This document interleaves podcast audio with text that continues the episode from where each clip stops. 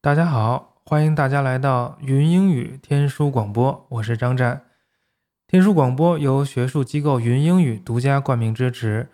云英语 VB 词汇建造师将历史比较语言学、原始印欧语和印欧语知识、语言学、词典编纂学、爱加一认知理论系统引入英语和其他二语教学，以构建非母语者二语体系摄入、处理和母语化输出体系。云英语 VB 词汇建造师全面整合历史演变与共识应用，从语言学和语音学基础知识，再到语言演变和英语历史。深入浅出介绍 PIE 已降世界最主要语言体系变迁，从历史比较方法的视角形成对印欧语言全新的整体认知的同时，使研修者可以从英语核心词汇建构起一整个日耳曼、拉丁和希腊的网状关联认知结构，构建两万学术阅读词汇体系，全面深入提升学术语言能力。云英语是我好朋友办的机构了，他也是天书的赞助人。简单的说，就是把英语的词汇分成几层，并且让它们联系起来，然后通过历史语言学的方法，让你通过简单的词能够推出复杂的词，让你更好的理解并且掌握英语的词汇，就是脱胎换骨一样的重新理解英语。脱胎换骨是关键词，希望大家去北京上他的课。当然，天书广播也离不开各位的支持。希望天书广播的听众朋友们还是一如既往的踊跃投喂。现在的投喂标准是一期一碗牛肉面，十五块钱。啊，我们采用负罪感制度，就如果你的负罪感达到了你不能忍受的程度，欢迎你一一次投喂比较多的量。当然，投喂是基于你喜欢某一期节目，比如说你听了某一期，你觉得不错，你觉得有收获，你觉得。啊，值得投喂，那你就可以给我投喂，啊，不是说需要大家为之前的每一期都投喂了，而且也欢迎大家投喂的时候说我格外喜欢哪一期。投喂的方式是支付宝或者微信或者 PayPal，我的支付宝和 PayPal 的账号都是 T O 张战的全拼 at gmail.com。T o z h a n g z h a n at gmail 点 com，我的微信号是幺四二幺七零幺零，呃，想入群的朋友可以先加我的微信，然后会把你加到群里面去。申请入群的时候说一下你最喜欢天书哪一期啊？天书还有一个微博，呃，会时不时的更新，就叫天书广播，希望大家关注。同时，天书还有一个官方网站，上面会有一些在。喜马拉雅上看不到的节目，目前好像只有一期。网站地址是三 w 点天书广播点 com。好，今天的节目正式开始。大家好，欢迎大家来到天书广播。今天又是非常特殊的一期，我在我北京的这个独立的办公室里录录这一期，跟曾经的一位天书嘉宾，当然也是有有有很多人非常喜欢的郑子宁老师。天书广播的各位听众，大家好。郑老师现在呢，咋说是是那个民间汉语研究者，可以这样说，这个没没没没问题。郑老师这次来主要的目的是因为他有一本书上市了，当然我们录的时候还没上市，但是这个节目播出的时候就已经上市了，大家应该可以在各大这个渠道都可以买到。就是目的是让大家人手一本。对，这本书叫什么名字？讲什么的呢？这本书其实名字就叫《南腔北调》，主要是，呃，我之前在几个媒体平台上面写的一些，呃，关于这个语言上面的一些科普文章的一个合集啊。对，当然我也跟卡什希望和希望呃一样，希望大家能人手一本，但是无所谓了，大家随性就好。这本书我为了做节目也是突击看了一下，这个文很多文章在之前都看过，看的时候就非常过瘾了，但这次。合起来看又有不一样的风味，就是当然每每一篇都非常精彩，而且里面梗非常多。呃，不仅仅那个中间埋着梗，每篇最后好像都有一个一个一个爆点，一个 punch line。好，我们这这本书主要是讲汉语了，主要是讲现代汉语、古代汉语、汉语啊和其他民族语言之间的一些联系，然后也涉及到一些呃外语的事情。总之是关于语言的一个。非常有趣，但其实也有非常严谨的一本一本小书。谢谢大家，也谢谢那个卡诗的推荐和赞美。然后，应该说我不生惶恐吧。然后因为确实呃这个呃在给这个卡诗还有之前天书广播的嘉宾俄师以及呃复旦大学的潘武云教授看过以后，都给了比较好的推荐语。然后所以呃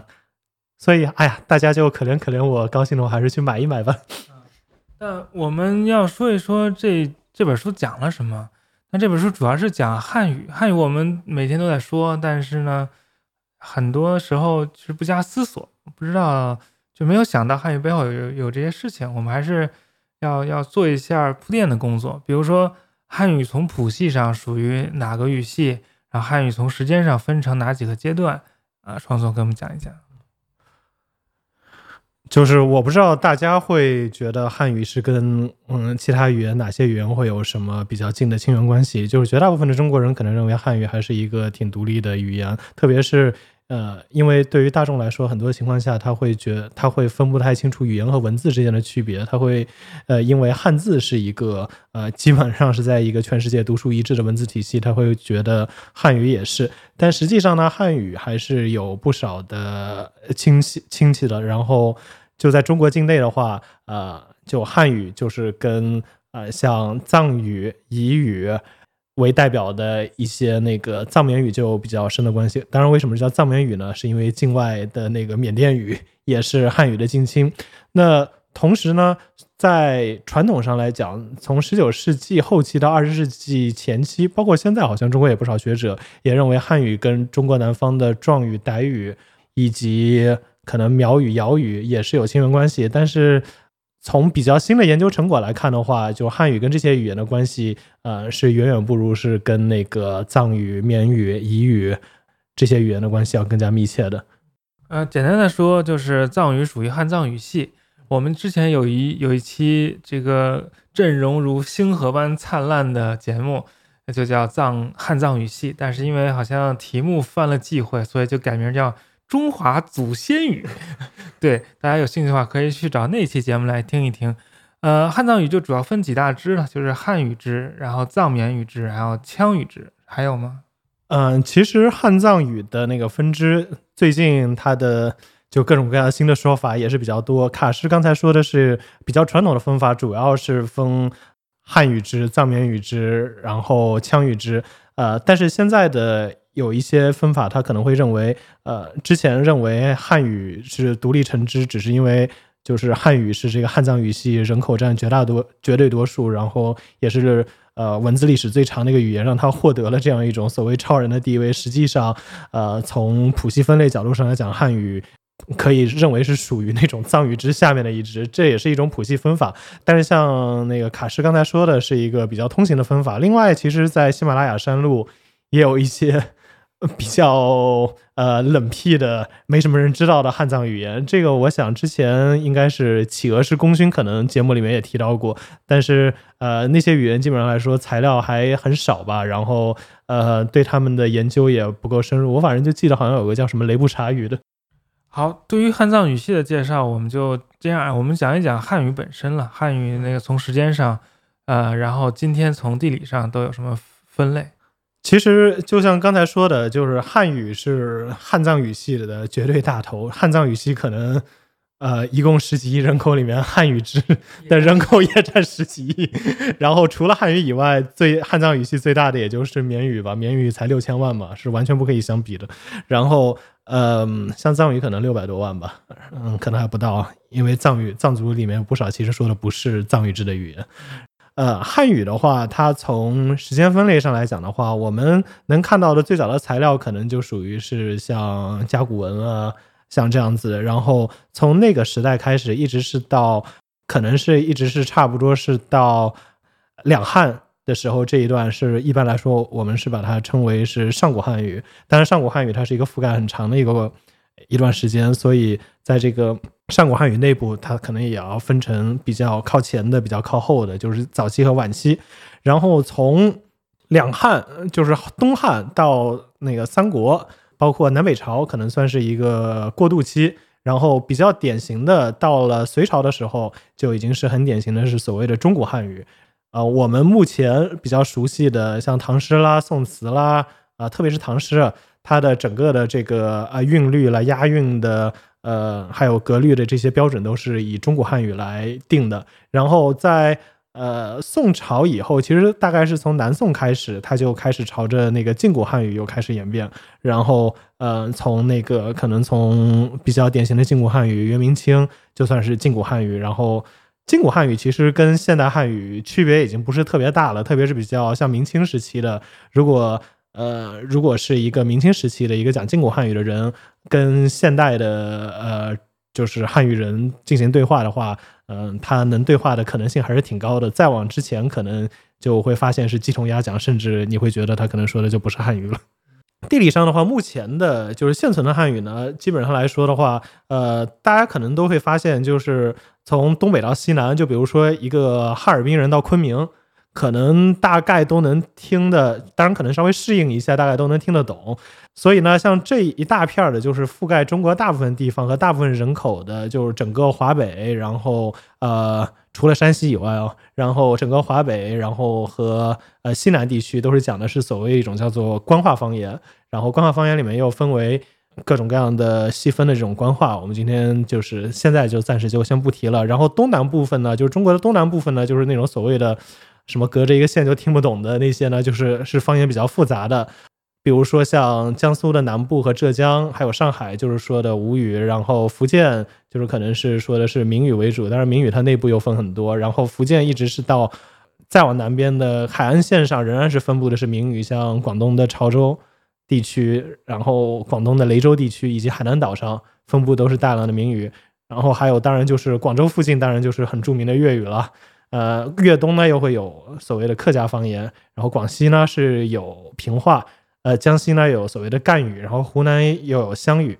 所以基本上来说，南方是这个它的这个方言的分布是比较复杂的，这也是因为它实际上它是地理条件是比较多山的，所以它在晋古以后的那个官话平推的时候，呃，受到的影响会相对小一些。像北方的话，相对来讲就是山又多，然后历史上又没有被兵变把人全部杀光的山西省，它的那个方言也就更加复杂，然后是乃至于。就是现在陕西跟山西河对岸的，像什么韩城、河阳那几个县的话，他们的这个方言实际上也是比较复杂的。好，非常好，这是一个基本的概况了。那我们就按照时间的线索来讲一讲，呃，我们叫双总，双总这本书里面的一些一些话题。比如我们从上古汉语开始讲起，就是你这本书里有一个很有意思的文章，就讲马猴。对吧？这个马猴是什么意思？因为我们知道什么马蜂、蚂蚁这些东西，这个马到底是啥意思？就如果我们今天来想这个汉语的特征的话，我觉得就大部分中国人可能会认为汉语的主要的特征是一个呃单音节的，就是词素是单音节的，就是每个音节它是有个意思的，呃，然后是一个带声调的语言。但是呢，上古汉语，如果我们看藏文拼写的藏语，包括像缅文拼写的那种。当时的缅甸语来说的话，呃，都是是很不一样的。就他们都是一种没有声调的语言，然后他们都是，他们都是也，他们的词素也不是像现在的是一个单音节，他们会有各种各样的前缀以及后缀。呃，像这个马猴，大家可能都听说过一个成语叫“沐猴而冠”，就是马猴这种词，它有什么马猴、木猴，乃至我记得应该有个母猴，就是有很多种这样子的写法。但是呢，你要看这些所有的写法里面，它其实并不真的指的是雌性的猴子，所以就是在呃这样子的情况下的话，它实际上它很有可能反映的是呃上古汉语的它的一个前缀啊，就包括像呃上古汉语的话，它不光是有这样子的一个马前缀，就是刚才说的有马猴、马蜂、蚂蚁，当然这马猴的马的前缀跟马蜂、蚂蚁的 是不是一样的也不一定啊。然后，但是比如说我们还常见的那个什么蝴蝶、胡蜂。以及像这样子的话，就是它的上古汉语，它的这个音节的结构很有可能是现在是不一样的。有一个旁例吧，可能可以，呃，来进进行一下说明。就比如说，我们现在都知道那个所谓的动态语，就是最典型的是泰语嘛，就是泰国话。泰国话的眼睛说的是那个哒。它因为整个这个动态语言，它的这个音节的这个结构呢，是跟我们这个汉语是非常像的，也是一个所谓的单音节带声调的一个结构。然后以前可能，比如说够你的时候，可能就觉得也是这样子的，但是后来发现，实际上它这个东西，就是它这个眼睛这个词在马来语里面是马达，所以就是说是呃，它实际上它是可以一个语言，它的那个表面的是可以是从一个。那个就是可以从一个多音节的一个东西再转成单音节，然后在这个过程中间，它可能就会经历一个像我们类似这个上古汉语的这样子一个阶段，就是它会有一些呃有一些那个词缀，有一些前缀，有一些后缀，然后这些词缀呢，可能就会有一些呃它的一些语法上的一些意义，然后呃这些意义呢，我们有的是可能是已经弄清了，有的是可能是呃弄不清楚的，呃就是暂时还没弄清楚，有一个比较。好的例子就是，呃，我们现在普通话里面就是说是一个东西，你可以把它折断，然后还有一个你可以说是这个东西，就比如说这人腿折了。如果我们现在来看的话，它可能就是说折断可能是是就是有一个动作的一个发起，然后呃，但是这个动作的发起者就是是把另外一个东西把它给折断了，但是折了呢，就是算是一个就是这个动作的发起者。或者说是这个动作发起者他自身，他发生了这样子的一个这个，然后根据像白一平沙加尔他们的这个研究，像这个东西其实呃，虽然我们现在普通话来说它是一个声母的不同，但是其实在上古汉语里面它是一个比较有规律的一个变化，它是它是在那个呃，就是在它的那个呃，就是它的基础形式是把别人折断的那个，就比如说让他们的上古汉语体系，它那就是 dead。然后它如果是在前面加个鼻音的前缀的话，它就会变成呃，它就等于是读成嗯 dead。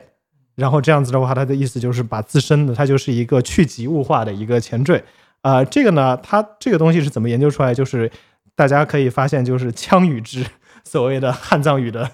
C 位 就是现在都讲究 C 位出道，汉藏语 C 位，因为羌语支很多种语言都是现在还是比较保守的，它的形态上，就比如说像加绒语了什么，它就仍然保留了这个鼻音前缀，然后它的这个用法跟那个汉语也是非常像的，所以就所以就是为什么就是说是呃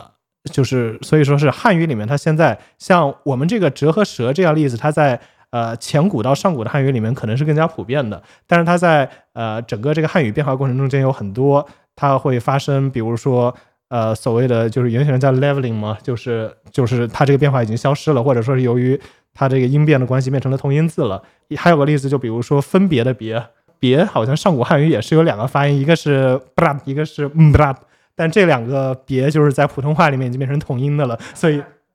啊，对，打败的败，对，打败的败也是打败的败。呃，之前就是我们还，我们现在可能有一个，就是大家都觉得用法比较奇怪啊。就前两天中国队大败伊朗，大败伊朗队，这个东西我们到底说的是中国队打败了伊朗队，还是中国队被伊朗队给打败了呢？当然。足球嘛，肯定是中国队被伊朗队给打败了。但是说是为什么，就是这个会出现很多的歧义，就是因为之前是在上古汉语里面，这两个其实是可以分的，就是它会有一个那个自身的一个动作，自身的一个败和一个把别人打败的一个，把别人打败的可能就是呃，比如说他可能就是发生是 brothers，然后自身败了就是 brothers。所以这样子的话，但是很不幸，因为后来它在逐渐的演变过程中间，就是在呃后来的汉语里面就变成同音的了。但是这个用法承袭了下来，所以就会出现这样子一个歧义。所以这就是为什么上古汉语的研究要借助大量的就是我们的汉藏的那个亲属语言的一些材料。我们把话题扯回来啊，讲一讲这个猴子，这个沐猴而冠，就是看字面的意思，好像是一个猴子在洗澡，在洗头，然后还戴帽子，但实际上。实际上，这个木猴，这个木就是上古汉语这个猴的一个前缀，其实它没有任何意思，就是猴子戴帽子，呃，学人样的意思，对吧？对对，因为好像没有什么猴子会边洗澡边戴帽子，好像是一个根本就是不成立的动作，因为这个，呃。其实，如果要仔细来发现的话，就是这个这一组词其实还是挺多的，就包括呃，大家知道广州是本来是叫番禺县嘛，那个禺它这个也是一个猴子的意思，就是呃，大家都发现，包括是跟其他亲属语言比较，就发现它这个词根是一个 go 这样子的一个音，但是它之前的那个前缀，它可能就可以给它加一个那个 m，然后它这个 m 的这个元音可能可以读的。明显一点，可以读的轻一点，所以可能就会有什么 Mongol 啦，什么 Mongol 啦，什么，然后所以这样子的话，或者说是像那个木猴的话，可能就是 mugo，因为它是前面一个前缀，它的呃受到后面的那个。歌的这个声母的影响，它加了个韵尾上去，但实际上它的意思都是一样，它就是猴子。呃，顺便说一下，就是番禺有一种说法啊，就是未未未见得是确认啊，就是说番禺，因为番禺的番的这个鼻音的这个尾巴的那个那，实际上也是应该是属于后面的那个字的那个前缀，然后所以潘应该就是八，然后八呢实际上是动态语的那个山的意思，所以番禺或者说广州应该本意是猴子山，当然这只是一种说法啊。这个现象其实，在《诗经》里面也出现，因为我们知道《诗经》是从口传诗歌啊慢慢流传下来，最后记录成文字的。但是人们在写这些，或者说他在创作这个诗歌的时候，他并没有想想怎么写。但他写的时候，有的时候并不是一个字对一个词，他有的时候因为那个词的音节结构比较复杂，他可能要用两个字来写一个词。嗯，是这个情况在上古汉语里面还是比较普遍的。我举的这个例子可能《诗经》里面没有啊，但是是差不多的。就是是有一个比较有名的是叫“不律为比”，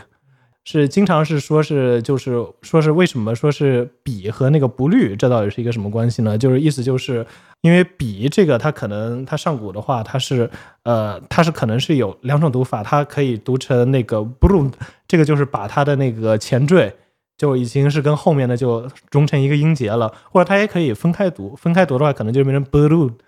这样子的话就成了不律，就是写字的那个笔，不律为笔啊，所谓的不律为比，对，你你说那个山东的那个鲁啊，山东那个鲁和那个鱼的这个变化。这个这个这个好像是一个比较争议的话题，因为有的有有的说法是说，其实是可能跟上古的那个东夷人是有关系的，就是说是因为有一些字，呃，它的那个它用的这个形声字，因为上古时期就是汉人在发展的过程中间，实际上是吸纳了大量的东夷和百越人口的，然后东夷和百越根据目前的研究，可能是说是某种动态或者南岛语的一些早期的一个居民，所以他们有一些。呃，词的话，他们就是包括汉语的有一些字，可能他创制的时候会有一些受到这种影响的。呃，鲁的话好像是有说，因为。好像有说什么动态语的鱼是 bla 吧，然后说是，然后说是这个可能会有关系，然后或者说是他们有一些比较特殊的一个谐音关系。但是鲁这个确实是一个比较怪的，好像呃也算是一个学者研究的热点。华东师范大学的郑伟老师曾经是呃好像是曾经说过，就是中国古代有一个就是呃充沛的沛的右半部分，然后它再配个女字旁。然后它可以表示一个姐姐的那种意思吧。然后他这个认为可能跟那个动态语的一个那个 b，就是现代泰语叫 p 嘛，就是泰语不是叫那个就是称呼夫君嘛 p 坤吗？哥哥嘛。然后说是跟这个是他他们哥哥姐姐不分啊，就是说是这个说是可能是有关系的。这个都是因为上古时期。总而言之，我觉得就比较重要的一点就是上古时期，呃，这个中国在这个。或者说，这个华夏这个先祖形成的过程中间，实际上是一个呃吸纳了大量成分的一个过程。它可能是远比大部分人想的要更加复杂一些。然后，所以里面的一些里面的一些就是现象，到目前为止也没有什么特别好的解释。对，呃，上古汉语的核心区当然是商朝那块儿，是吧？就是河南。然后它不断的向东西南北扩张，但是在它扩张之前，这些地方原来是有人的。那这些人可能就会说，并不是汉语的某种语言。然后汉说汉语的人扩张到那块儿之后，征服或者同化或者吸纳了这部分人，但这部分人原来的语言也会影响到或者进入到汉语中来。比较典型的，我们说刚才说了一个鲁豫，但这不是最典最典型的，可能是一些地名上面的存留，比如在在江苏有一些我们根本无法理解的地名。呃，那么是比如说江苏省著名的大城市吧。苏州、无锡，就我不知道有没有人想过，就就听众们有没有想过，苏州和无锡到底什么意思？苏州，因为我们知道它实际上它是姑苏的一个加上汉语州作为一个行政区划单位的一个称呼嘛。那姑苏、无锡是什么意思呢？呃，我们先不谈姑苏吧，无锡，呃，就是两汉之交的那个新朝王莽的那个新朝，他觉得。他觉得他破解了无锡的意思，他不是把无锡改成了有锡吗？然后，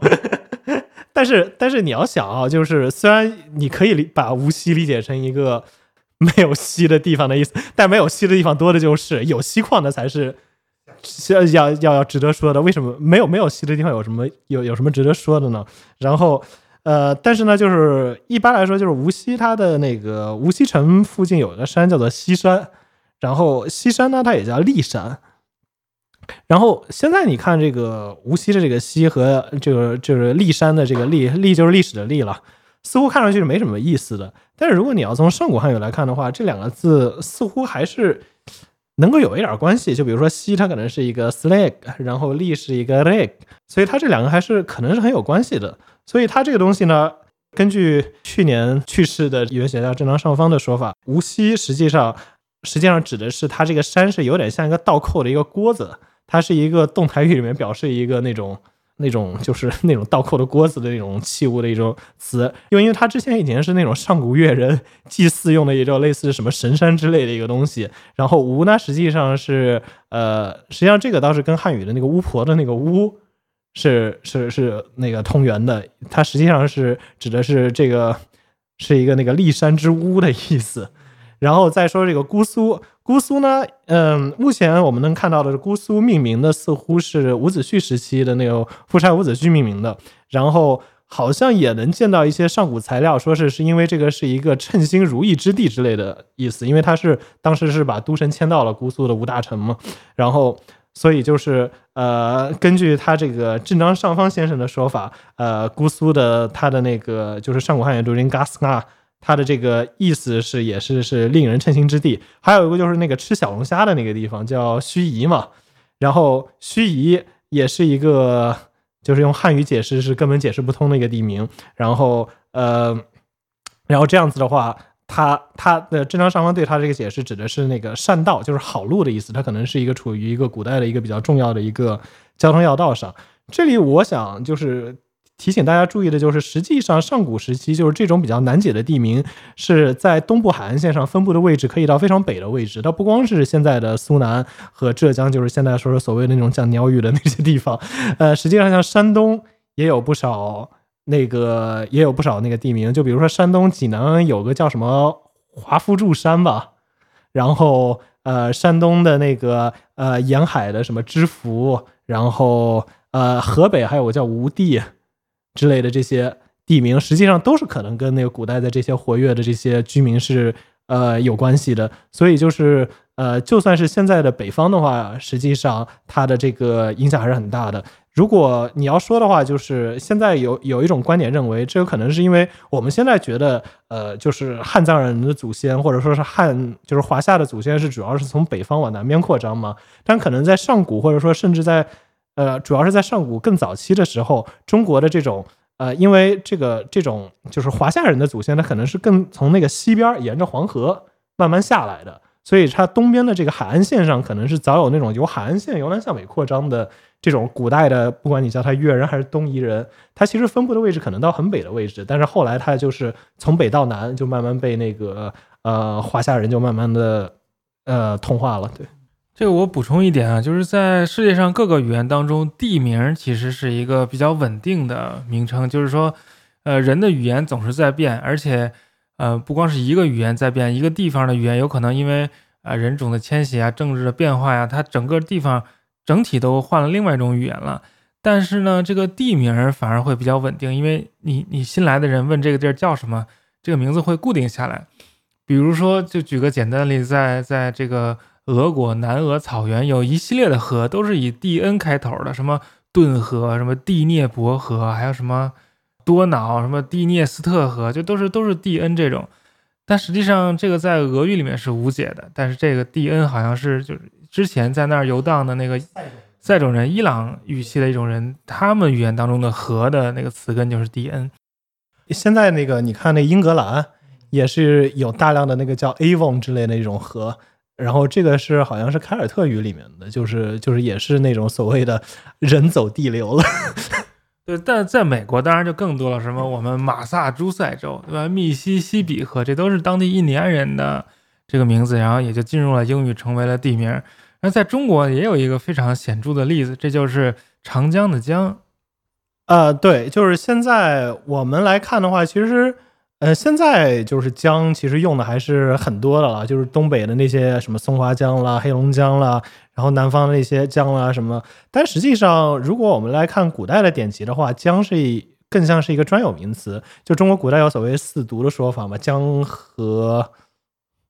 淮济，对，然后呃，所以古代的姜它特指的是。长江这个名字就是就是长江这条河，然后包括后来就是这个它的这个，如果我们查古文献的话，就是说是这个江的名字通名化，也是先是长江干流叫江，然后长江那些支流也带上了江，然后后来慢慢的大家都带上江了。但实际上的话，我们要想的话，就是汉语的这个呃本身这个江呃也是找不出它有什么其他的那个含义的，因为古汉语是把河流是称作水的。就包括现在有些地方，也就是有些比较保守的地方，仍然还是把那种河称作水。然后，呃，然后这个，但是呢，如果我们要看的话，就是呃，在呃现在的一些什么像柬埔寨的那种以柬埔寨为代表那种高棉语了，这个南亚语言里面，它会有一个词叫 “groom”，然后这个 “groom” 呢是呃，它这个发音呢是和上古汉语的这个“江”是合的，呃，就是是是和上古汉语的“江”是吻合的，然后。呃，但是呢，他们的这个意思呢，就是指的是普通的河流，所以也就是说是，呃，有很大的可能，这个江呢本身呢是这是从这个当时的这些人的这个名字然后传下来的。还有一个比较近一点的例子呢，就是呃，像动态语里面，就是把这个水，包括呃河流，经常是叫啊，就是曼谷泰语叫 nam。所以如果大家现在看的话，从四川、广西、贵州、呃云南。大量大量的河流都是叫南叉河、南叉江、南什么什么东西，呃，包括东南部也有一些，就是南什么南某河之类的。这些地方很多其实住的根本就不是动态人，就是现在，但是就是因为他们历史上曾经住过动态人，所以他们现在也是叫那个就是南叉河。然后最好玩的就应该是。应该是那个重庆，好像有一条河叫什么赖溪河吧，就是三个字全是河的意思，然后就是不同的人群给他留下的名字，然后一步一步往后面加，所以就变成了赖溪河。说以后说不定如果有个什么把河称作其他的人群再进去的话，可能要变成什么赖溪河茶什么东西。呃，我们要不要讲一下潘武云所说那个半音节，一个半音节那件事儿？我我当当时看潘武云的，潘武云是。也是研究古汉语的中国首屈一指的一个语言学家了，啊，跟郑张双方也是就是同级别的。那我当时看他一本书就讲，就是古汉语上古汉语里面有一种所谓的半半个音节。什么叫半个音节呢？比如说英语里那个摇摆那个词儿叫 sway sway，但是跟汉语的那个岁一岁两岁那个岁相比，sway 那个嘶的发音就稍微长一点，它跟那个岁就完全不一样，就有感觉像。就是 sway 像是一个半音节，但这个对于我们理解上古汉语有什么帮助？所有人大概小学时候老师都说什么形声字，它有一个形旁，有一个身旁，然后大家可以通过这个身旁的提示作用来更好的学会写字。我不知道大家对身旁的使用情况如何，反正我觉得我当时上小学的时候觉得这是毫无用处的，就身旁里面十个里面有九个是不准的，但是。就不知道大家有没有想过一个问题：如果就是身旁十个里面有九个是不准的，上古的华夏人他为什么要创造这么不准的身旁，自己给自己找麻烦呢？这个就是因为他实际上，呃，上古时候他这个你现在看到的那种呃身旁不准的这种字，它上古时期它必定是它读音是相近的，要不然的话它是起起不到提示作用的。各位观众的那个各位的那个个，呃，以这个声旁为例的话，那我们现在来看的话，它的读音非常丰富。就刚才说的个，有马路的那个路，有洛阳的那个洛，然后有呃那个格子的那个格，这就说明它它就是历史上的话，因为它的声母是很不一样的。一个比较合理的解释就是，它可能反映的是上古汉语的一种复辅音，就是说是它，比如说是呃。那个就比如说是它的那个这个个本身可能读 gog，然后格子的格，呃，因为它是个二等字嘛，它可能读 grog，呃，然后但是这样子它还有一个问题，就是比如说我们还有像洛阳的洛这种，它它就是如果我们按照一般的上古汉语的说法来说的话，就是上古中古的这个了可以追溯到上古的 r，那这样子的话，洛阳的洛它可能就是还有马路的路，它可能就是 rag 和那个路就是洛是 rag，然后路就是 rags。但这样子的话就有个问题，因为它这个东西的话仍然没有解释它为什么会跟 gak 这个声旁要相近，所以就得认为它可能在它前面还要有一个前缀。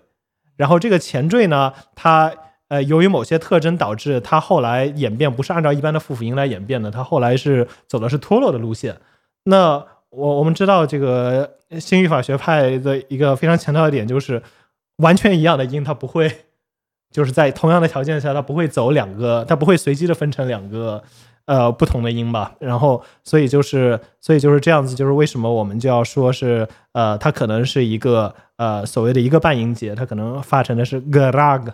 这样子的话，它既可以就是说是可以和那个呃它的这个声旁取得，就就是这就是为什么它可以用这个声旁，因为它的发音还是比较相近的，也可以解释它后来为什么会变成了一个呃跟这个声旁差很远的一个读音。好，这这个非常精彩。我们上回其实讲过这个格的事情，但是没有到这么高的高度，这个大家可以慢慢体会一下。好，那我们来再来讲讲上古汉语之后的那个阶段啊，中古汉语。当然，讲中古汉语最重要的是我们对于上古汉语的构拟和重建，主要是依靠就是《诗经》啊或者押韵的东西。但是，对对于中古汉语，我们就有很多很多资料了。这是哪里来的？嗯，其实就跟现代人会用字典一样，就是中古时期就已经出现了呃类似现代字典的东西，就是所谓的韵书，就是呃基本上它的做法，它就是把同样一个韵母的一些字编到一起去，这样你可以通过查韵书，就假设你确实说的是跟它差不多的一种语言的话，你就可以通过查韵书来知道它这个读音。呃，同时呢，中古时期就是中国人的语言学理论得到了发展，这个是要非常感谢印度人，因为是当时是一些呃，就是梵语的一些声明学的，就是梵语的一些语言学的那些资料，随着佛教 一起流入了中国，所以就是中国人开始呃，知道是怎么怎么怎么做这些，就是中国人对这个语言的认识往上提升了一个台阶。当然，说句实话，比起印度人还是很差的，但是。但是总而言之，就是给我们提供了比较充足的材料。所以中间呢，比较重要的几本书呢，就是要讲一下，就是在隋朝的时候，有个叫陆法言的一个人。陆法言其实我觉得应该算是一个怎么说呢？应该可以算是。新皈依者的虔诚吗？因为他实际上是个鲜卑后人后代，然后他实际上是不留孤氏改成了陆氏。虽然到了中古后期以后，很多人以为他是就是苏州出生的那个吴郡陆氏，但实际上这个是胡说八道的。他他是鲜卑陆氏，呃，他就他他非常热爱研究汉语的这个音韵，然后于是，在在某一年吧，我我我记不清楚隋朝哪一年了，反正就是某年吧。然后他是召集了当时的。大概八个在音韵方面，当时的算是专家吧，就一起在家里面就是喝酒娱乐，然后花了一晚上，大家就进行很没有意义的音韵学讨论。然后这这件事情呢是记载在那个《切韵序》这个文章里面的啊，对音韵学大 party，对，就对他这个大 party 呢就是。呃，那那那个就是《切韵序》这篇文章写的其实是不错的，据说是很多古文教材里面其实是收录的，但是一般来说正文都是不收录，就收了一个序。呃，因为里面有有几句还是写的，像什么夜咏酒阑了什么东西的，呃，就意思是什么长夜漫，我们喝酒喝得很开心了什么东西。然后大概在这个论运过去结束以后，好像说是他当时参与的呃那八个人里面什么死了几个，然后什么。被人杀了几个，然后呃，朋友撕逼闹翻了几个，反正呃，最后是最后是呃，大概二十年以后，当时那个那个 party 好像还不是陆法言开的，是陆法言他爹开的，然后就是二十年以后，这个陆法言把当时的这个呃大家的这个成果总结了一下，大概就是形成了一个类似于呃学术。论文集的东西，但是当时不是叫学术论文集了，反正就是做成了一本字典，就是叫做《切韵》。然后《切韵》这本书出来以后，就是虽然听起来这本书的整个陈述过程挺儿戏的，但是但是不知道为什么质量还是很高的，于是迅速就取代了其他前代的所有的运输，成为了呃，就是像比如说我们当时唐朝科举的时候要作诗，作诗的时候就要押韵，押韵的时候判断你押韵押的好不好，押韵押的准不准呢？就是按照这个书来判断了。然后就是说是大家都公认是这本书是一个权威的一个教材。当然，虽然如此，其实我们今天。呃，这个原本的切运好像也是很难看到的，就是后来是失传了。呃，好像敦煌是发现过残残篇，大概就是可能是发现了大概百分之多少的那个，但是就是我们目前看到的呢，是宋朝的时候，应该是两个，一个叫陈鹏年，一个叫邱庸，两个官员，呃，是奉旨对这个书进行了一次重修，重修以后的这个版本叫《大宋重修广韵》，简称广韵。嗯，这两个人的重修实际上并没有对签运的音系进行更改，只是增加了收字。然后他也并没有用宋朝当时的音，他仍然还是用的是陆法言当时的那种语语音体系。然后，所以这个广韵呢，就是呃，可能成书以后，可能因为是呃硬点的吧，所以就流传非常广。然后反而就是切韵的那个原来的那个切韵的就没了，呃，就是是就是没有什么传世本了。但是这个广韵呢，后来就一直沿袭下来，就成为我们今天。呃，研究这个中古汉语的基础。那这广韵里面字是怎么排列的？其实它还是按照那个，它它是分成那个，它是先是按照声调分卷，然后先是我没记错，因为平声字多，然后所以是好像是比其他声要多多一卷，然后每每一个声调下面呢，就是呃按照它的那个韵来，就是韵母来排了，然后。因为韵和韵母实际上这两个概念稍有区别，但是无所谓，我们今天就把它当成一回事儿吧。就是，然后就是它，然后他就把那个同韵的，就是同音的字，他就放成一组，然后他另外换个声母，他再给你一组一组一组一组，就这样子排下来。所以有比较像一个同音字典吧，一定程度上。然后他对每一个就是再给一下它的那个解释，每个字给个解释，所以它是一个词典性质的工用具。呃，在我们知道古汉语，就是上古中古汉语有有八个音调，是不是？平常虚入，然后都分阴阳。这个这个是咋回事？嗯，其实是这个是这样子的，就中古汉语早期应该说是四个声调，就呃，因为这个东西对声调的这个发现，其实也是受了。印度声印那个印度的那个就是语法著作的影响，开始终于发现哦，好像似乎有声调。当然也是因为当时声调刚刚产生不久。因为汉语的这个声调，它是就目前就是比较新的研究都认为，汉语的声调的产生其实是代偿，就是上古汉语里面韵尾的消失来产生的一些，就是为了维持它这些音节的对立。一般说就是平声就是呃不带那个额外的韵尾的，然后上声可能它会带一个喉塞韵尾。就比如说那个呃翻车了的那个翻，翻平声可能是班，然后上声可能是班，它可能后面喉咙比较紧，然后去声，呃就是吃饭的那饭半次，然后入声的话其实指的是就是带色音韵尾的，就是帕特科的那些，像当时是好像是梁武帝，就是其实南北朝时期好像似乎音韵学是一个就是士族听士族就是闲聊的时候挺普遍的一个爱好，好像。梁朝是是梁武帝吗？好像反正是反正是那个齐梁时期的一个皇帝吧，也有兴趣问什么，就是他听说新听说了一个词叫四声是什么，然后他那个就有个大臣就回答是天子圣天子圣哲，就是也相当于拍一个马屁了，因为天子圣哲正好是平上去入四个，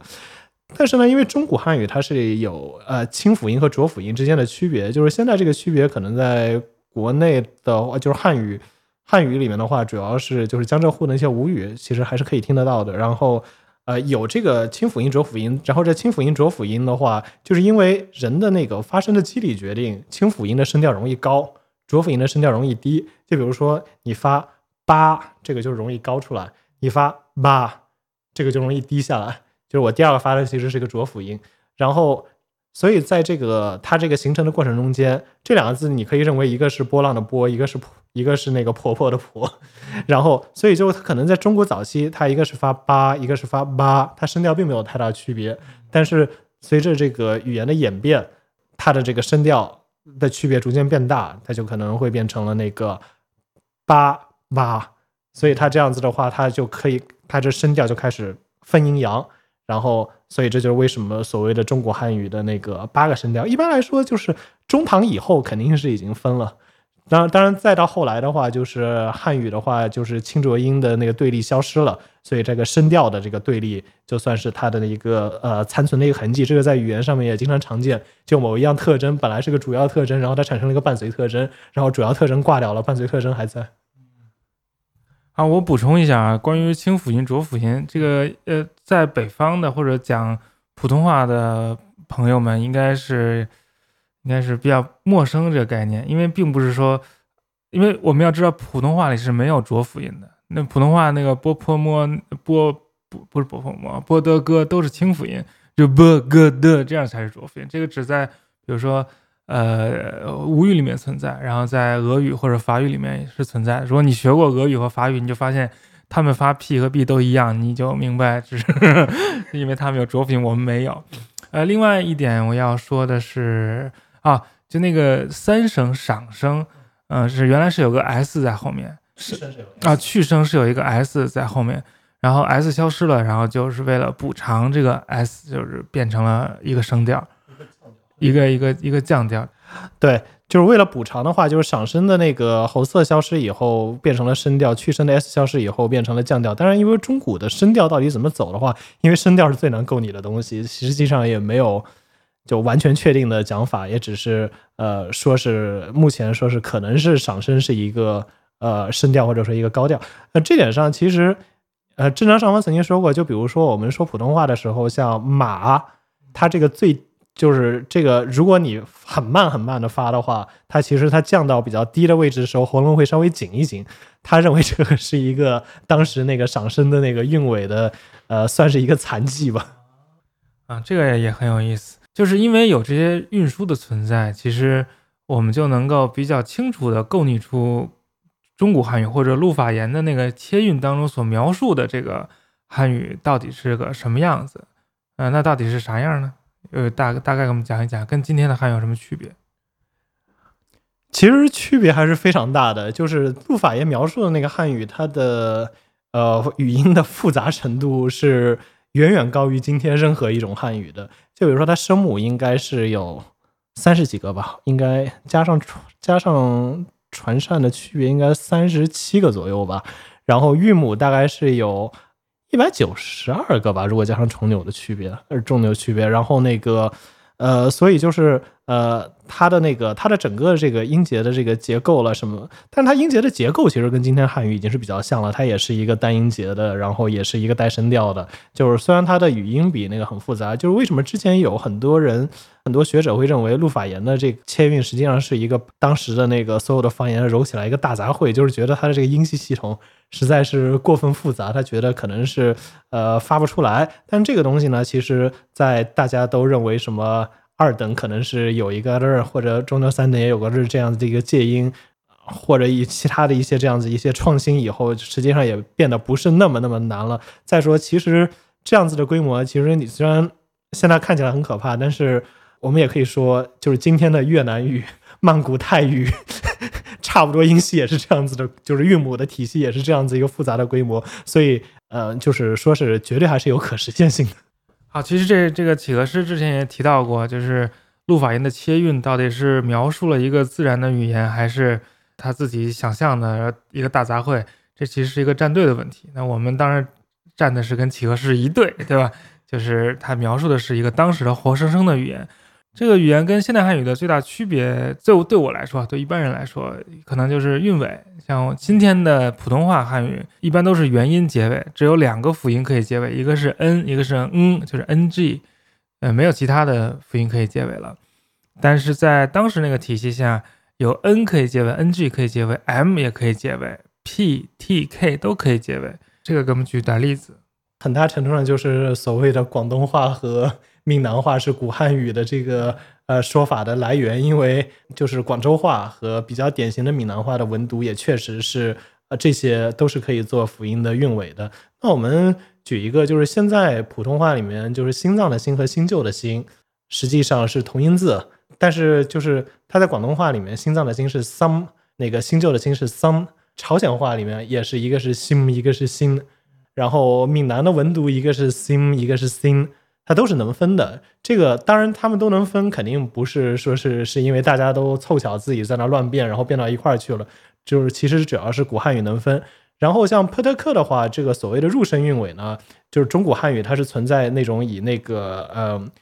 就是这种色音结尾的一些韵尾。就是这点这些呢，其实可能那个就如果是北方的朋友，或者说乃至江浙的，听起来可能都很难听出来。就比如说广州话啊，湿润的湿是 sup，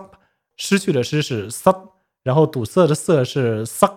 然后，所以这个东西它说分别是那个 p 特克。然后这些如果你要映射回中国汉语的话，中国汉语呃就是湿润的湿是 sip，呃失去的失是 sip，堵塞的是是是 suck。如果发夸张点的话，可以发成 sip sit sick 啊 suck。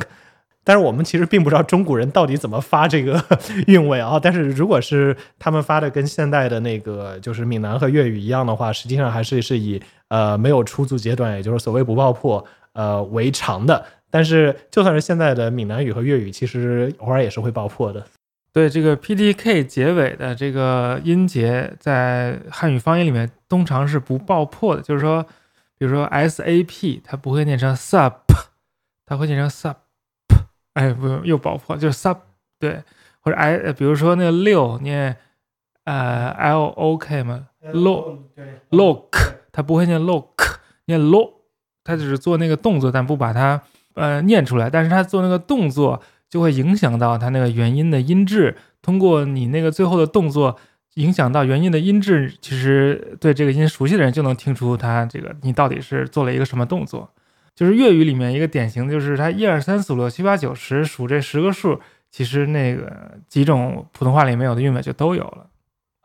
嗯，对，就是粤语里面，比如说就是一呀。它这个其实是一个 t 尾，就是发发夸张点就是呀的，然后啊以 some，然后三是那个呃是那个 m 尾 some，然后 say 嗯 lock，然后六就是科尾 lock，然后七是那个 t，七又是一个 t 尾 t，然后八是那个 but，又是一个 t 尾，就是其实是发的是 but，然后九高，然后十是呃 sub，十是 p 尾就是 sub。然后这一点上非常有意思，就是中国汉语这套数字其实影响还是挺大的。就比如说现在那个曼谷泰语，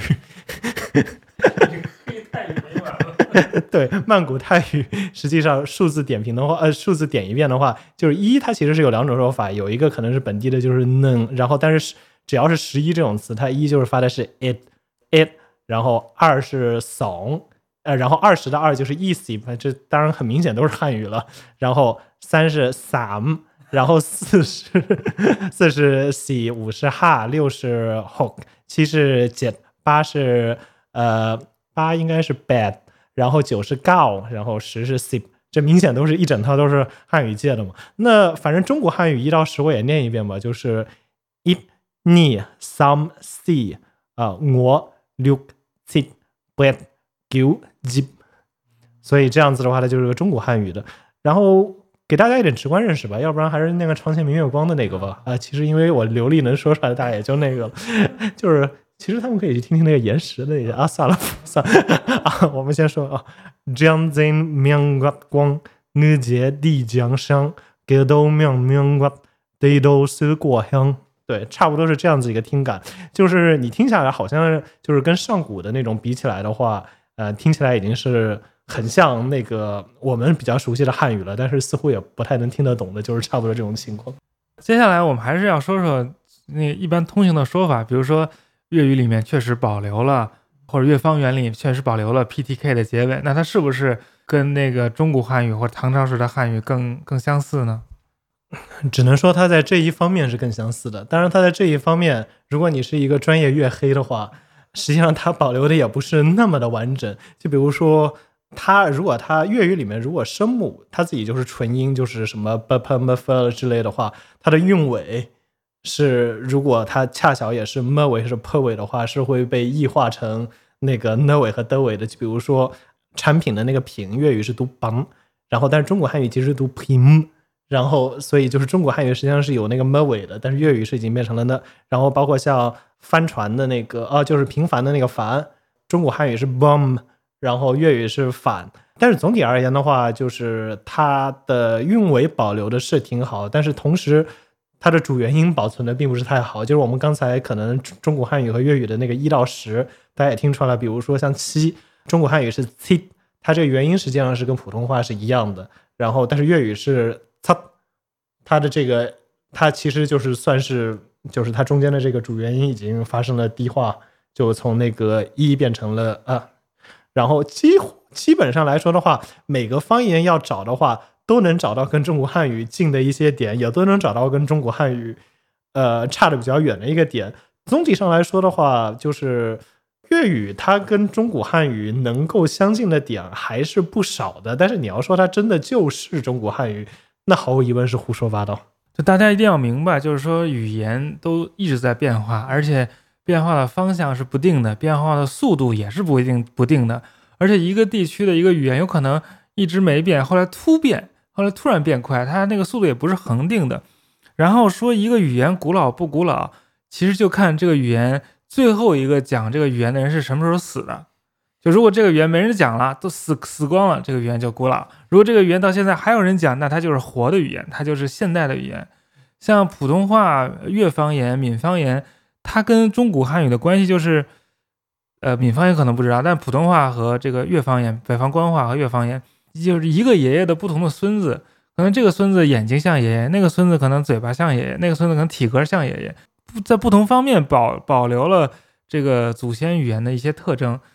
但是有一些，比如说粤广东这个爱好者啊，炮制出很多什么投票差一票就成了国语这种这种传说。就是大家要有一个比较比较平和的心态去看待这种事情，就是既不不黑不吹。对，其实能做到不黑不吹，我觉得还是挺难的。因为，嗯，怎么说呢？就是很多时候，呃，语言其实是寄托了人的情感的吧。就是人会把自己的一些什么认同啦，呃，什么什么民族认同了，什么东西都寄托在语言上面。但是其实就语言学本身来说的话，语言反正就是一个客观存在的现象。然后它也是一个在不断变化的一个一种存在，呃，它要停止变化的一天呢，只有是它彻底死掉的那一天。呃，我们来说一下闽方言，因为我听过闽语好像是独立于这个切韵系统之外的，就有有有有这事吗？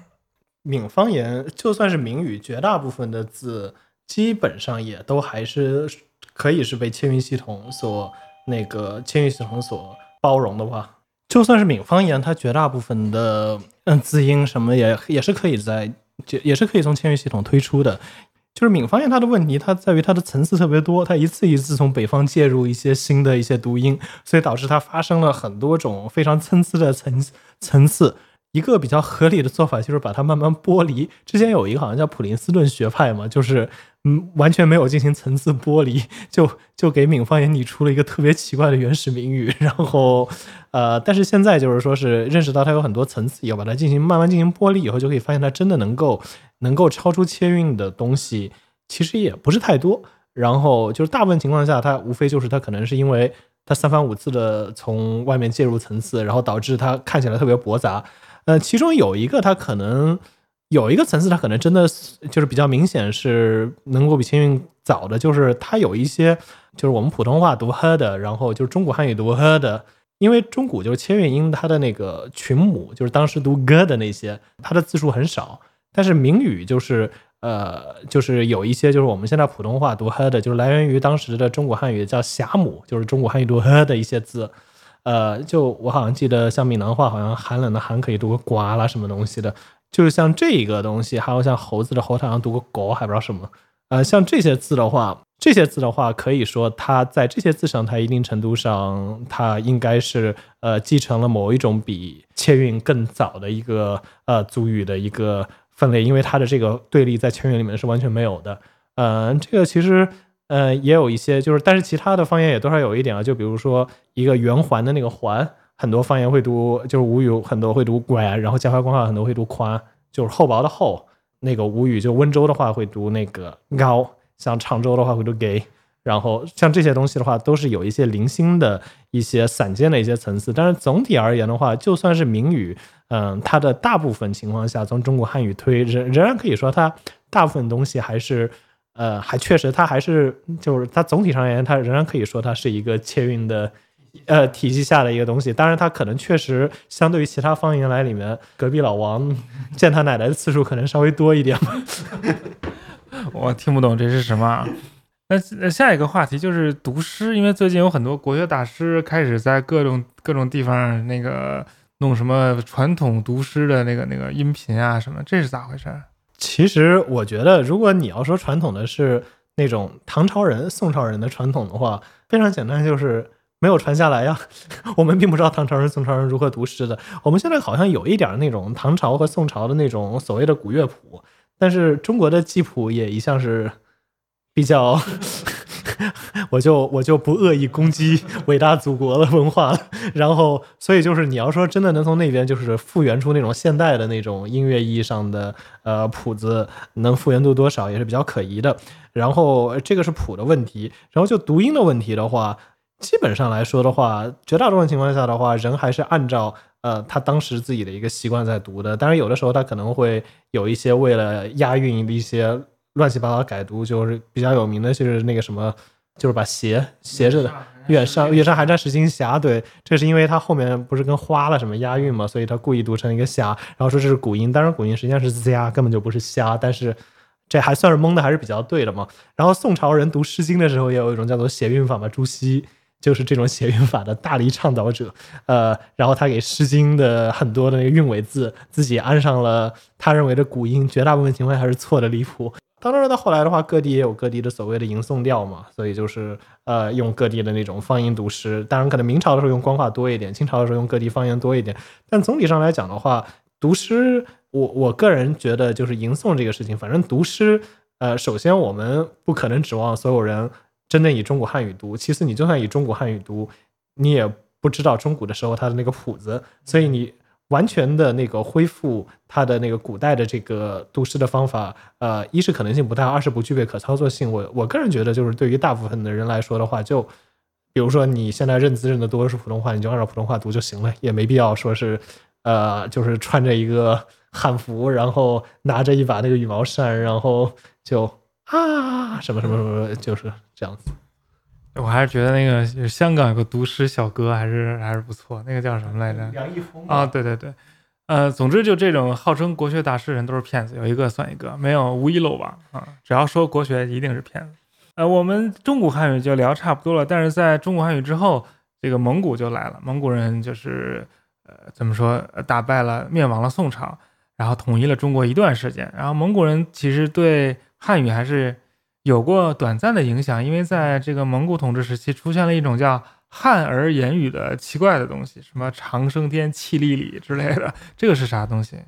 其实汉儿言语就基本上来说，感觉就是蒙古人学汉语没有学好，然后所以就出来一种。语法上很深受那个蒙语影响，包括也借了不少蒙语词的一种，呃，用作汉文的。但是因为蒙古人当时是一个统治民族嘛，所以他当时呃很多公文写作的时候都是用的是这种呃很奇怪的这种什么长生天、七里里啊什么，反正就是那种你现在看上去就一方面是很大白话，另一方面有一些好像挺奇怪的语法的这样一种的行文，包括像明朝早期。好像一直到朱棣吧，都特别喜欢用圣旨里面用这种东西写。虽然他们是汉人，他们应该说说话也应该不会是那样子说的，但是就是他们自己好像总觉得，因为这是好像前朝传下来的一种专门的这个圣旨文体，所以就觉得这样子写会比较好。但是就因为蒙古人一方面数量少，另一方面就是后从后来我们来看的话，就是从后来我们的那个汉语口语来看的话。呃，影响还是挺有限的。就比如说，你现在你要说是，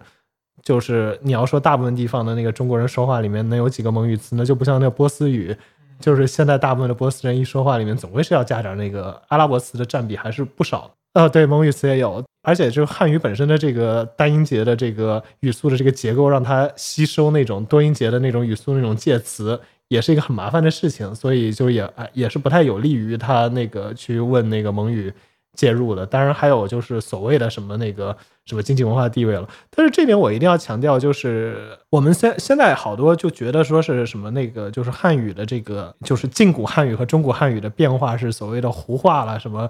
有的就是一开始呢，有的人是推到满族人头上，说是清朝的关系。后来呢，好像是发现这明朝跟现在其实也已经很接近了，就推到蒙古人头上。其实就目前来说，就目前我们在北方话里面看到的各种变化的苗头，呃，是早在那个辽朝，辽朝的那个当时通行的一些汉语里面就已经全都出来了。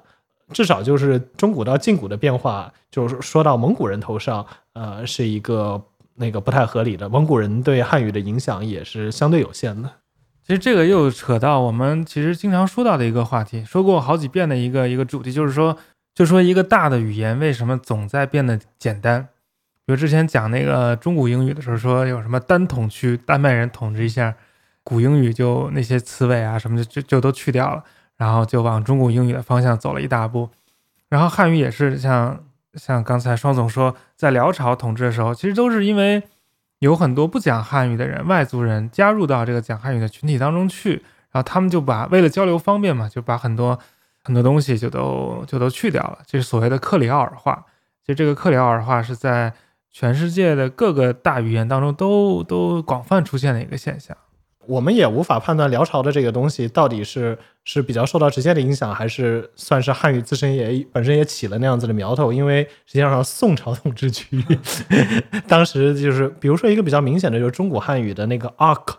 当时就是不管是辽还是宋的话，其实资料里面都有变成 o 这样子的一个倾向。就我们现在好像普通话里面，呃，削苹果的那个削，就本来中国是读 sack，然后现在你读削了嘛，然后。呃，这个就是从 ark 变成 o 的这个变化，在当时不管是呃宋朝的这个中原的这个记录，还是呃辽到辽代那种北地的那些汉语，呃，也就发生了这样一个变化了。当然，就是对汉语来说，它可能相对来说，它有一个那个呃，它就是至少在中国范围内，就是内地范围内，呃，基本上汉语始终是处于一种比较强势的地位的。所以它的我们也不能完全说它的这些变化可能就是跟大量的那个。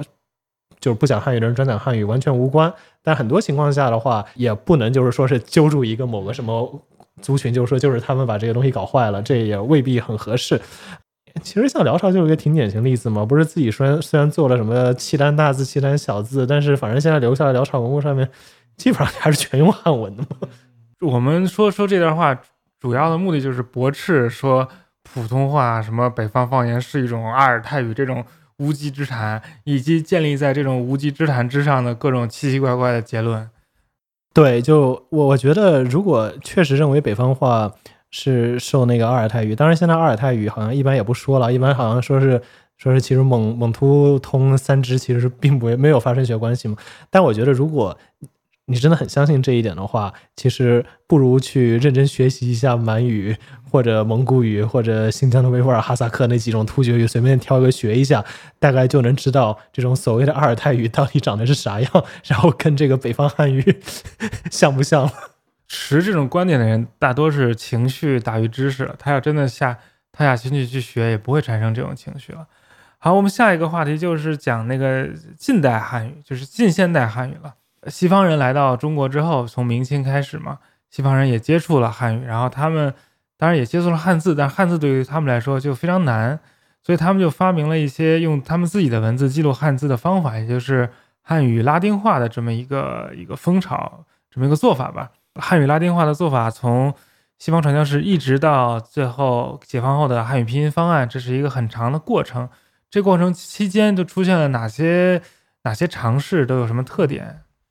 一定程度上，汉字是一种非常怪的文字体系，因为大部分文字体系它最后，呃，它从一开始就照着图形画一画，然后这个字符慢慢演演化成那种可以表示语言的字符，它一般都会走上拼音的道路，因为拼音是一种最简单的书写的方法。但是汉语不知道为什么它，啊，对对对，可能可以说赖秦始皇吧，因为秦国文字本来就是六国中间比较保守的，呃，就是我们今天说什么汉语拼音化，但是。是一般感觉是那种拉丁化吧，但实际上早在唐朝的时候，敦煌一带、河西一带是一度被吐蕃，我再强调是吐蕃，不是吐蕃，就是被吐蕃占领了以后，呃，就是那些人不是也学了一下藏文字母嘛？他们当时就很乐意用藏文字母来拼汉语，因为用字母来拼比那个写汉字容易多了。就包括哪乃至后来那个吐蕃被打跑了，仍然还是当地的汉人还是很流行用那个藏文字母来拼汉语。嗯，然后这个是比较早的，然后也相对系统化的。之间呢，也有一些其他尝试了，像什么那个什么八四八字拼汉语的，什么是蒙古人搞出来的东西。西方人过来以后呢，他因为他对于他来说，他学汉字的成本过高，比较倾向于呃用他这个已经成熟的这个拉丁字母来拼，然后他也就形成了各种各样的拉丁的那个方案。然后，因为这个西方人他这个传教他比较实用主义，中国人他讲究要有什么正统，就比如说你要学个话嘛，你要学个什么标准的普通话啦，什么乱七八糟的。但是这个西方人他过来，反正要是向当地人传教嘛，他要他要学的是当地的话，就特别是那种新教的教会，天主教其实还有点那种官话意识，新教的教会就特别利，特别乐于为当地的那种方言创造自己的字。中间影响比较大的，可能明朝的有个叫《西鲁尔木兹》。是影响比较大的一本书，然后当时他就是把那个算是当时的一定程度上应该算是一个汉语教程吧。西儒耳目兹，西方的方就是儒家的儒，呃，耳朵的耳，目就是眼睛的那个目，资是那个呃，应该是资格的那个资，呃，这个这个也是当时的一个特点，因为当时他们为了传教方便，好多人都会把自己变成化身为那种什么。基儒吧，基督教儒，基督教儒家学者的那种感觉，所以就是自称西儒。但他当时记录的一种官话，应该算是呃比较偏那个南方的一种官话，因为当时就是从那个，因为宋朝就是整个呃从宋朝开始到后来，由于南北的长期隔绝，然后就算是有一点类似于那个南北各有一个自己的一个通用的一个标准吧。传教士来还是主要是。一开始也还是在南方影响比较大一点，所以他们一开始的话也会弄一些什么南方的，像南方的比较，就是我们刚才提到那个 ark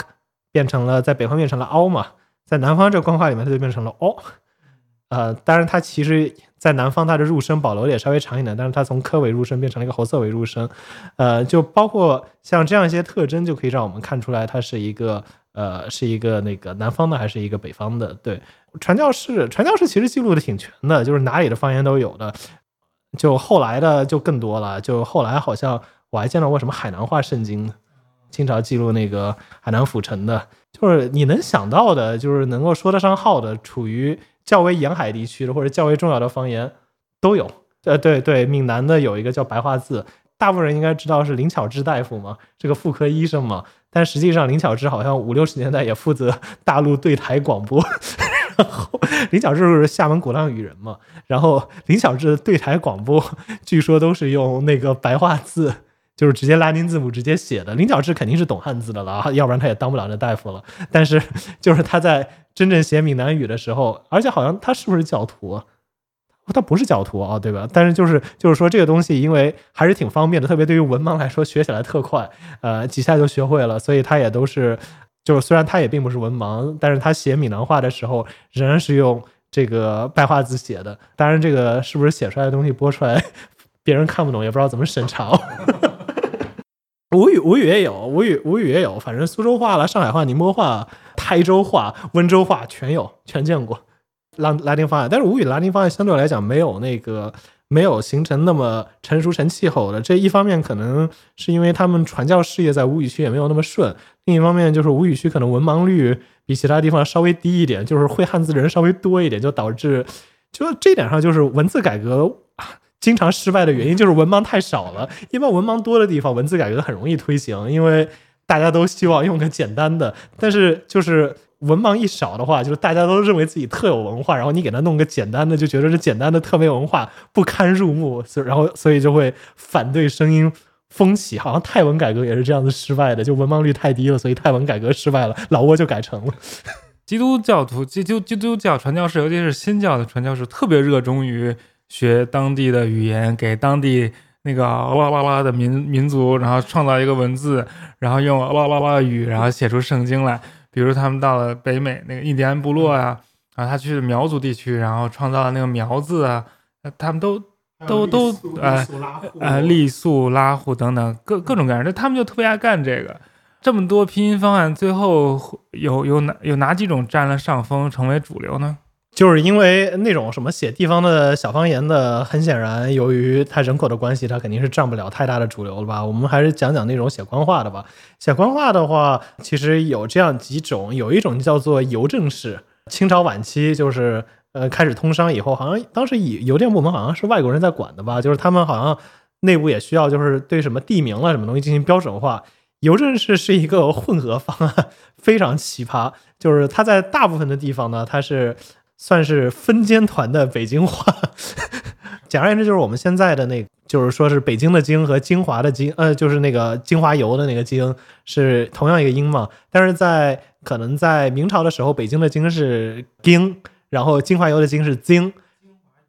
啊，就是抹的那个手上抹那个精华啊，对，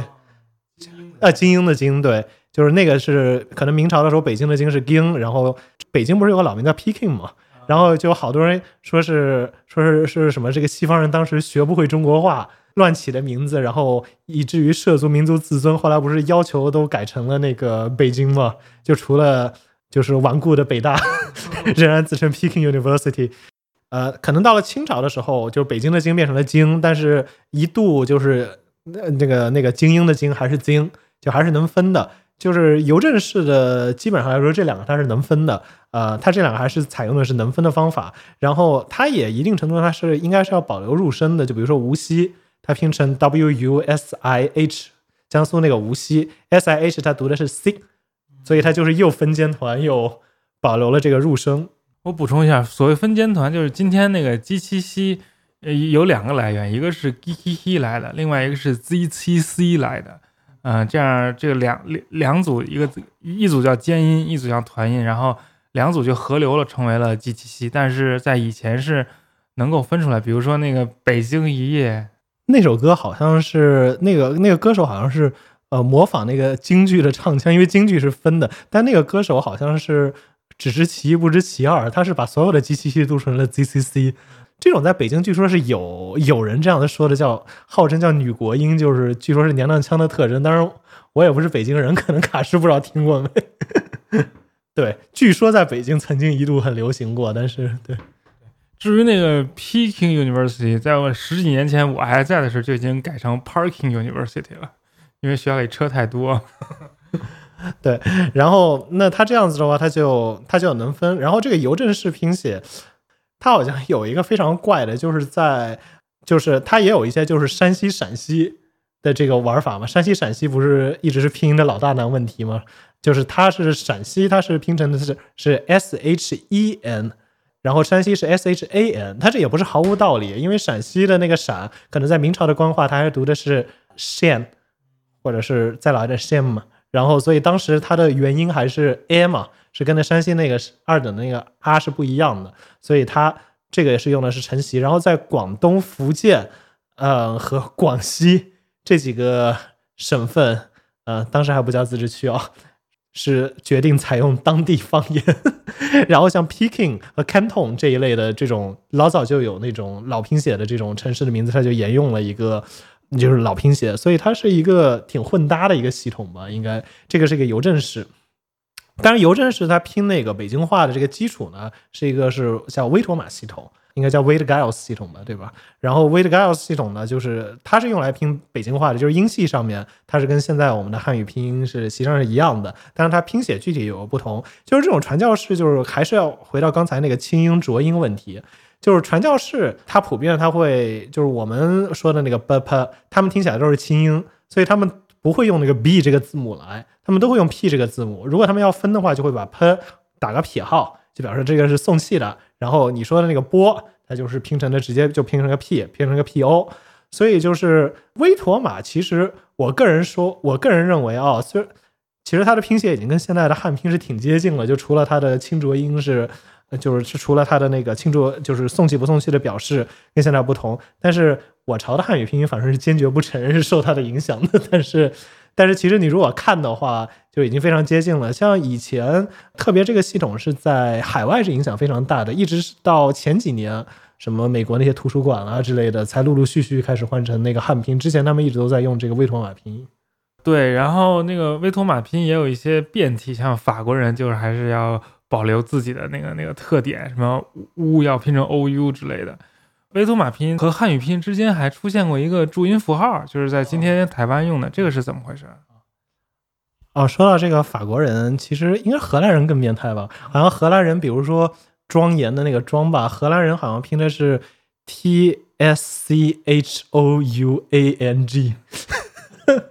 就是按照荷兰的拼读法来的。对，中间注音符号是是那个，就是民国成立以后，不知道为什么他可能觉得用个拉丁字母有辱国体吧，他就自己决定弄一个能为人民大众所广泛接受的一个叫注音符号。然后，于是他就截取了一些字的部分笔画，有点像那个日语的那个假名吧，就是可能也是受日语假名的启发，然后就用它来。表示那个读音，所以这个呃，网上有一些人说是这个注音符号是什么中国人传统的表示法啊。如果一百年的传统是传统的话，那它确实是传统，但是它并不是什么一个真正的一个很古代的东西。当时可能比较有意思，就是当时它不光是有这个表示官话的，它其实还是有几个方言字母，包括像苏州话，还是它甚至有比较一整套的表示那个苏州话的一整套注音字母。如果没记错的话，好像至少闽南和广东好像也有。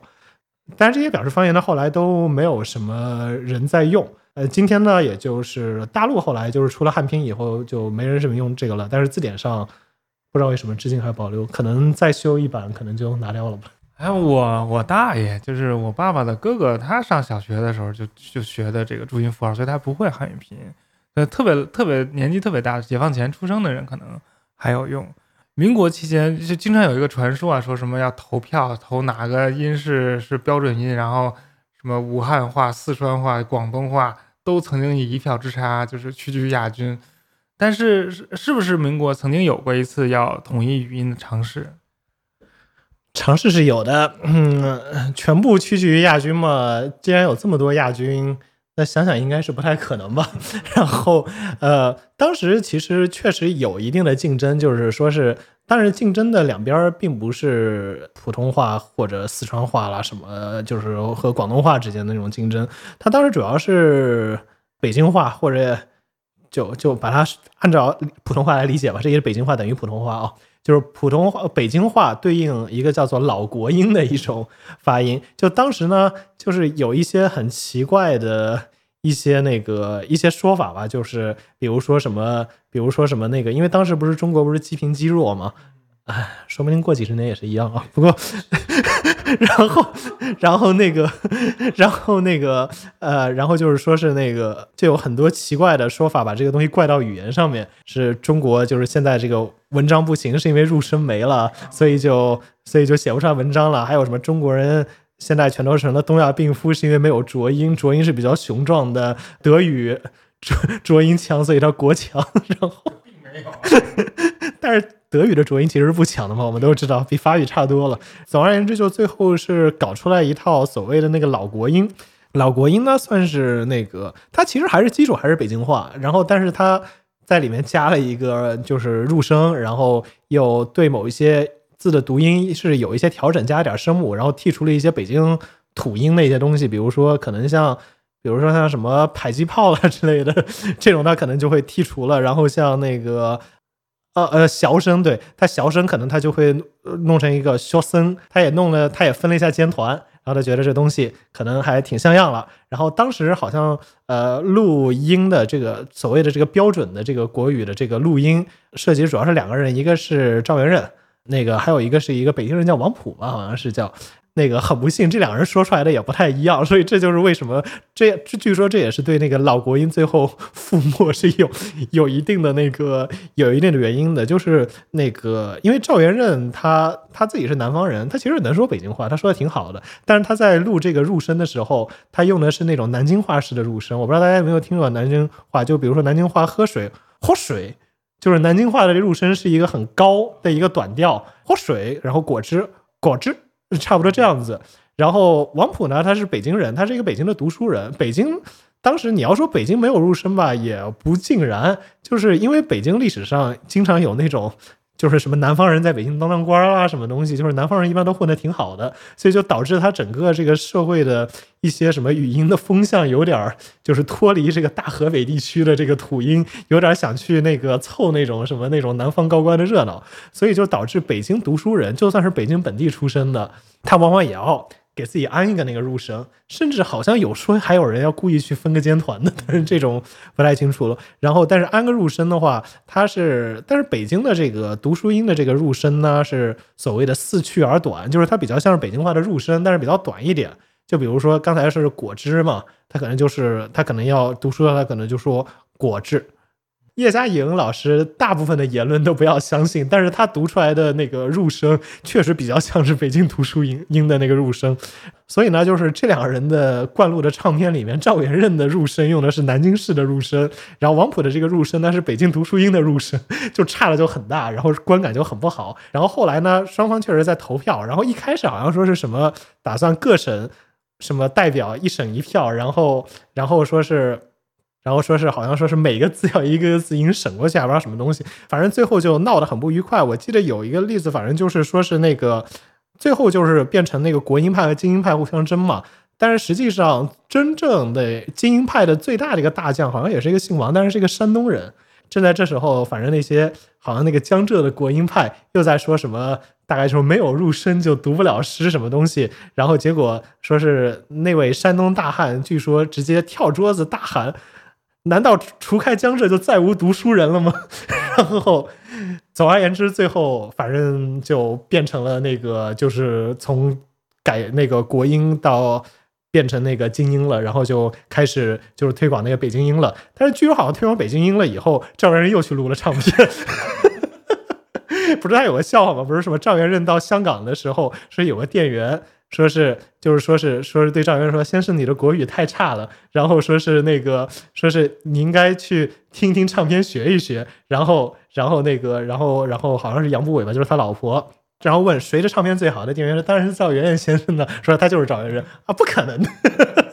有过这么一个笑话。因为赵元任其实挺爱玩的，就是赵元任其实本人并没有太参与这种争论，赵元任自己后来还搞出来一个通字方案，吸纳了一些古音啦、什么中古音啦、什么东西，就是因为他不是一直有个拉丁化的梦想嘛，但是因为我们现代汉语的呃同音字太多了，他就想。他就搞一个什么通字方案，然后就是这样子吸纳一些什么古音啦、什么方言的这些区别，他这样子的话就可以重码率低一点啊。这个当然都是他玩的一些项目了，所以也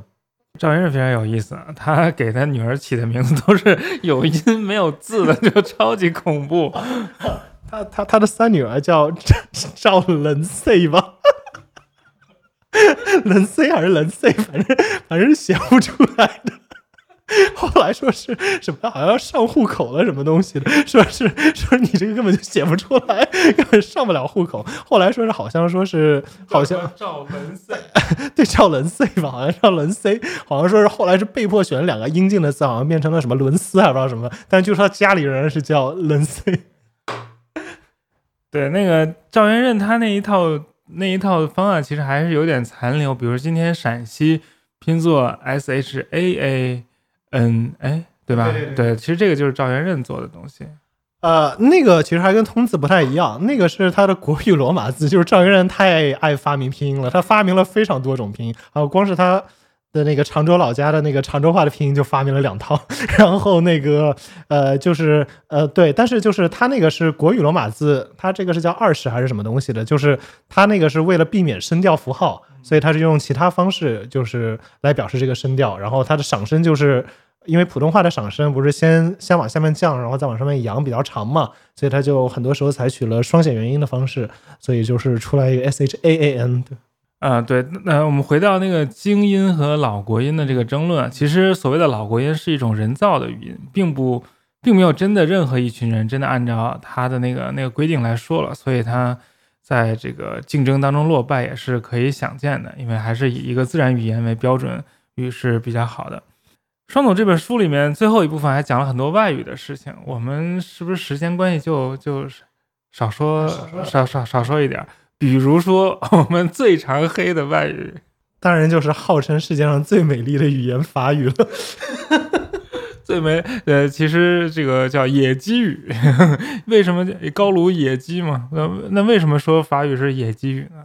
嗯，其实法语应该一定程度上，它就是，嗯，就是像刚才说的克里奥尔话，它是比较明显的。因为我们现在不是说法国就是那个就是所谓的那个 France 嘛，然后呃，它的它实际上跟高卢并没有什么关系，高卢是一个凯尔特人，早就被他们灭种了。然后那个，它实际上现在的那个，它是罗马帝国时期，它一直是一个说说拉丁语的地方。但是他在日耳曼入侵的时候，因为它位置比较靠北，迁进来日耳曼人特别多，其中有一支占了大宗的，就是所谓的法兰克人嘛，他就是日耳曼人。但日耳曼人。嗯，就是目前就是像德国就是那种日耳曼彻底了嘛，它就变成了一个说日耳曼语的地方。像法国的那些就是迁进来的日耳曼人，试图学习了这个属于当时的那种口语的那种拉丁语吧，然后就是在这个过程中间就呃很不幸就学歪了，然后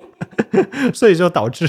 就是。就是如果你去看意大利、西班牙，特别意大利的话，现在其实就拼写跟那个拉丁语很多时候还是非常相近的。但是法语就能够很多时候就差到，就是如果没有专业的语言学知识，几乎是看不出来它的那个东西。然后后来法语又为了附庸风雅，为了证明自己还是拉丁语的正统后代，又学那个拉丁文，往里面乱加字母，然后加了很多都是不发音的，所以就导致他现在这个整个这个状态就处于。挺那个薛定谔的猫的状态了。其实这种为了掉书袋，然后呃模仿拉丁语，然后往里面自以为是的往里加一些这个以为之前是拉丁语的这这这种这种现象，叫叫伪历史拼写 （pseudo historical spelling）。这个其实这个在英语里也有啊，比如说那个那个 island 那个 s 那个 s 其实不应该在里面，是是那那个英英国人想装文化失败了。然后再加了个 s，这这个法语里面就比比皆是了。具体是怎么回事，大家可以去看双总的书。呃，我们再说最后一种这个这个有意思的语言，就是北美印第安的那个纳瓦霍语。这里边好像就是语序就非常搞笑。呃，我虽然书里写到了，但是说句实话，因为。啊，不看着那个文本的话，我是完全无法复原。为什么？就是它，它确实特别难，就是它跟大部分欧亚大陆人的思维 差完完全不同。所以就是为什么当时会对这个东西有点关注，就是因为大家都可能会听说过什么抗战时期，什么中国找了温州人要说温州话当密码了什么东西。但是实际上中国人没有找，但是美国人确实找了那个纳瓦霍人去当那个他们的算是那个传令的那个，呃，非常有效，而且说是说是，但是德国人其实早就预见了，德国不是什么战前就已经派了几十个什么语言学家去学习纳瓦霍语，二战爆发为止没有一个学成的，然后没有一个会的，所以纳瓦霍语的保密性还是非常好的，但温州话肯定是不能保密的。纳瓦霍语那个语序的最大特征就是它是。按照那个生命力排序的，就是那个，就是石石头就没有生命力，然后植物就高一等，动物就再高一等，然后人就更高一等。所以我当时听说这个之后就感到非常有趣。然后那天跟边河吃饭，吃吃饭，王敖来了，然后 然后就是。就是在在饭桌上就是高谈阔论，我们两个就是只有只有听的份儿。我们就说，如果在纳瓦霍语里面，这个王敖老师肯定是属于生命力更高一档的那种那种词，然后我和边河都属于低档生命力的这个词。反正他的整个那个语序，包括整个那个语法方向表示、数字表示，就是听众去学的话，应该一时半会儿学不会的那种。好，我们今天时间差不多了，我们最后一个环节，双总给我们推荐点什么东西？目前海外汉语汉藏语研究的两位大牛，就叫白一平、沙加尔合著的《上古汉语语法》这本书，英文版是一四年出来的，反正由上海教育出版社和那个几个语言学家，呃，就是翻译出来的这个中文版，要么是去年年底出的，要么已经出了。因为我看了英文版的，我自己就去没没去买中文版，但是可能现在已经可以搜得到了。因为像白一平和沙加尔，嗯，他们的这个是提出了很多新的观点，特别是对上古汉语的这个形态。就是我们现在总是觉得汉语好像是没有像英语那样什么什么变位、变格、变这个变那个的，但是其实上古汉语很有可能是有的。就是他们对这个东西是综合呃其他的汉语的亲属语进行了非常有意义的探讨。呃，看了以后还是很受启发的。就比如说刚才说的那个折和蛇的那个，就是呃从他们这边过来的。我推荐一本书以及一套书。最近不是去台湾了吗？然后就在在台湾书店买了一本书，是那个。呃，讲坛社的《兴亡的世界史》里面的一本叫《东印度公司与亚洲的海洋》，其实这个不是讲英国东印度公司，是讲那个呃葡萄牙、荷兰、英国和法国四个国家在整个印度洋上的这个贸易。其实对对我来说是非常开阔眼界的，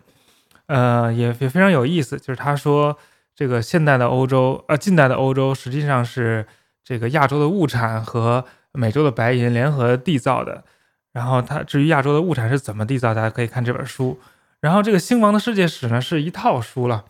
其中也包括森安孝夫的，就是讲丝绸之路的那本书，叫《丝绸之路与唐帝国》，好像马上也要也要出版了，还是理想国吧，要要要出了。我还做了那个